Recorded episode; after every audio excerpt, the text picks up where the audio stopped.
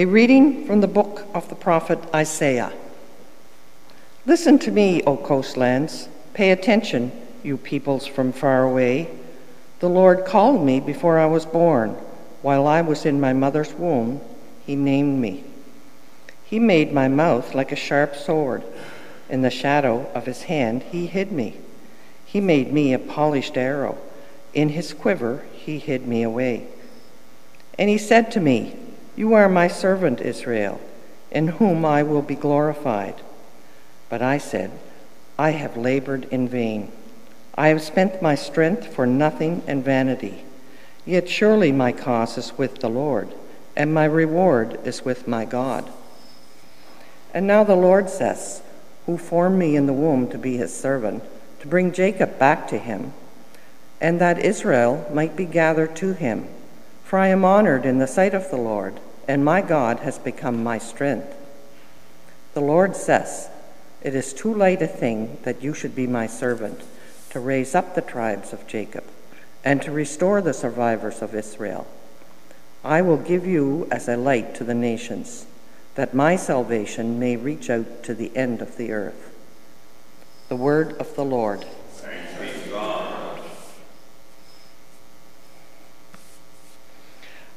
I will sing of your salvation. I will sing of your salvation. In you, O Lord, I take refuge.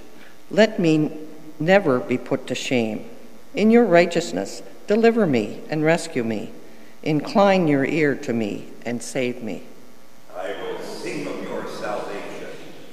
Be to me a rock of refuge, a strong fortress to save me, for you are my rock and my fortress. Rescue me, O my God, from the hand of the wicked. I will sing of your salvation. For you, O Lord, are my hope, my trust, O God, from my youth. Upon you I have leaned from my birth. It was you who took me from my mother's womb. I will sing of your salvation. My mouth will tell of your righteous acts, of your deeds of salvation all day long.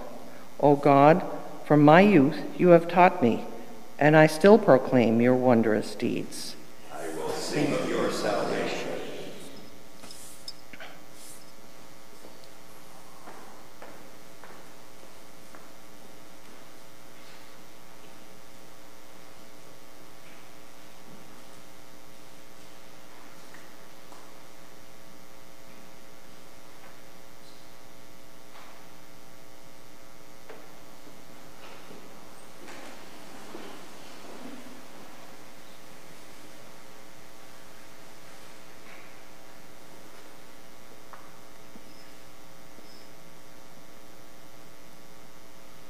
Praise and glory to you, Lord Jesus Christ.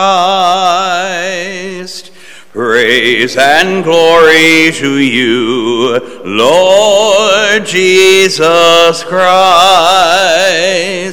Hail to you, our King, obedient to the Father. You went to your crucifixion like a gentle lamb.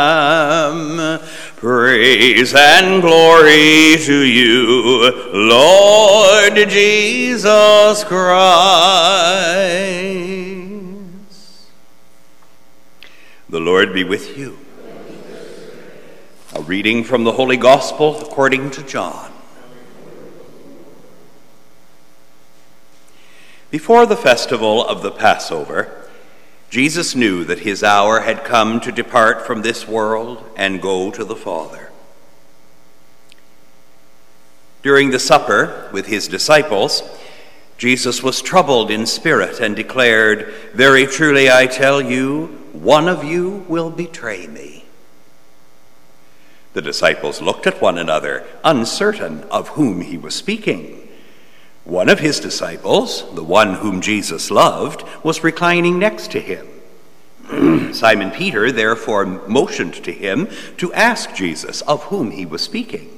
So, while reclining next to Jesus, he asked him, Lord, who is it? Jesus answered, It is the one to whom I give this piece of bread when I have dipped it in the dish. So when he had dipped the piece of bread, he gave it to Judas, son of Simon Iscariot. After he had received the piece of bread, Satan entered into him. Jesus said to him, Do quickly what you are going to do. Now, no one at the table knew why he said this to him. Some thought that because Judas had the common purse, Jesus was telling him, buy what we need for the festival, or that he should give something to the poor. So after receiving the piece of bread, he immediately went out, and it was night. When Judas had gone out, Jesus said, Now the Son of Man has been glorified, and God has been glorified in him.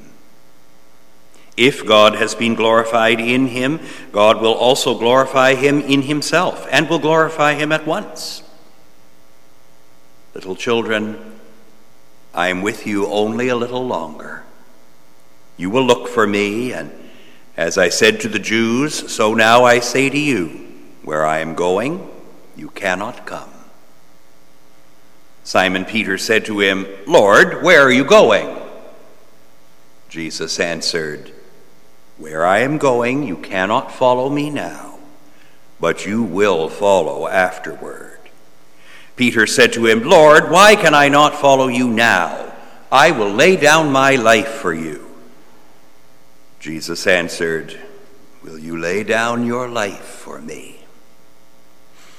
Very truly I tell you, before the cock crows, you will have denied me three times. The Gospel of the Lord.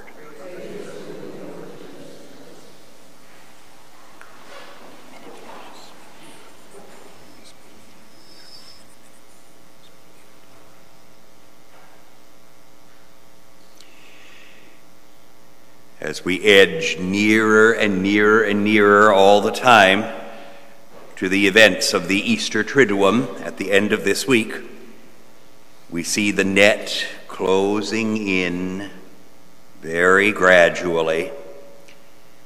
And John often gives us some fascinating little details and speculations, such as, for example, what the others were talking about among themselves about why Judas was being dismissed by Jesus at this point. There are various speculations on that fascinating sorts of little things we don't experience anywhere else in the Gospels. However, I think it's important to recognize that perhaps the most important thing that is said in that entire passage is what Jesus says immediately after Judas has departed. And by the way, John adds the chillingly brief detail and it was night. The night and the darkness that Jesus was always talking about was now beginning to fall. But once he has gone out, Jesus then addresses the others and he said, Now the Son of Man has been glorified, and God has been glorified in him.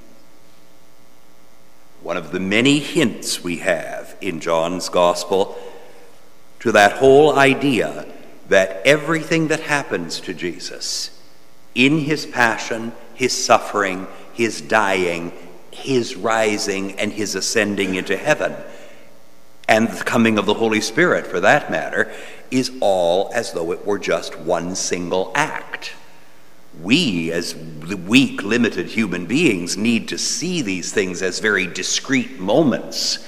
They didn't all happen at once. You needed time, you needed various ways in which to grasp what was happening hour after hour after hour. But from the point of view of God, it's all one act. And that one act is rightly referred to as glorification. Jesus lifted up, lifted up on the cross, is lifted up in the glory of the new life that he bears and comes to bring. And that life has been entrusted to you and me, and we are to share it.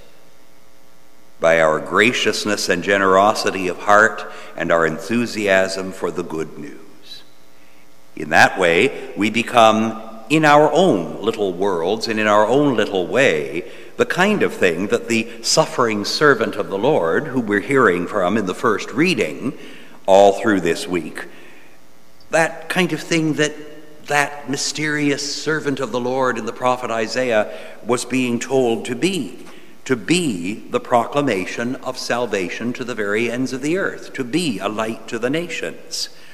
The Lord says it's, it, it's not enough, it, it's too little a thing, too light a thing, that you should be doing what you would be doing only for the people of Israel. I am sending you to the very ends of the earth so that everyone may be gathered and salvation might be offered to all. But notice that the Lord God says to that suffering servant today, You are my servant, Israel, in whom I will be glorified. So the glorification of Jesus is the glorification of his heavenly Father, because the Father and the Son, of course, and the Spirit are one. That glorification has to do with our salvation. Isn't that astounding? God is glorified quite sufficiently without needing us, let alone our misery and sinfulness that brought his Son to the cross. And yet he is choosing to be glorified precisely through the redemption that has been given to us, to raise us up and to bring us home to him. He chooses that, he wants that. How wonderful this God, how compassionate, how far, far more than we could even imagine, let alone expect, and much less yet deserve. Continue to praise this glorious God as we move farther into Holy Week, for he is our Savior.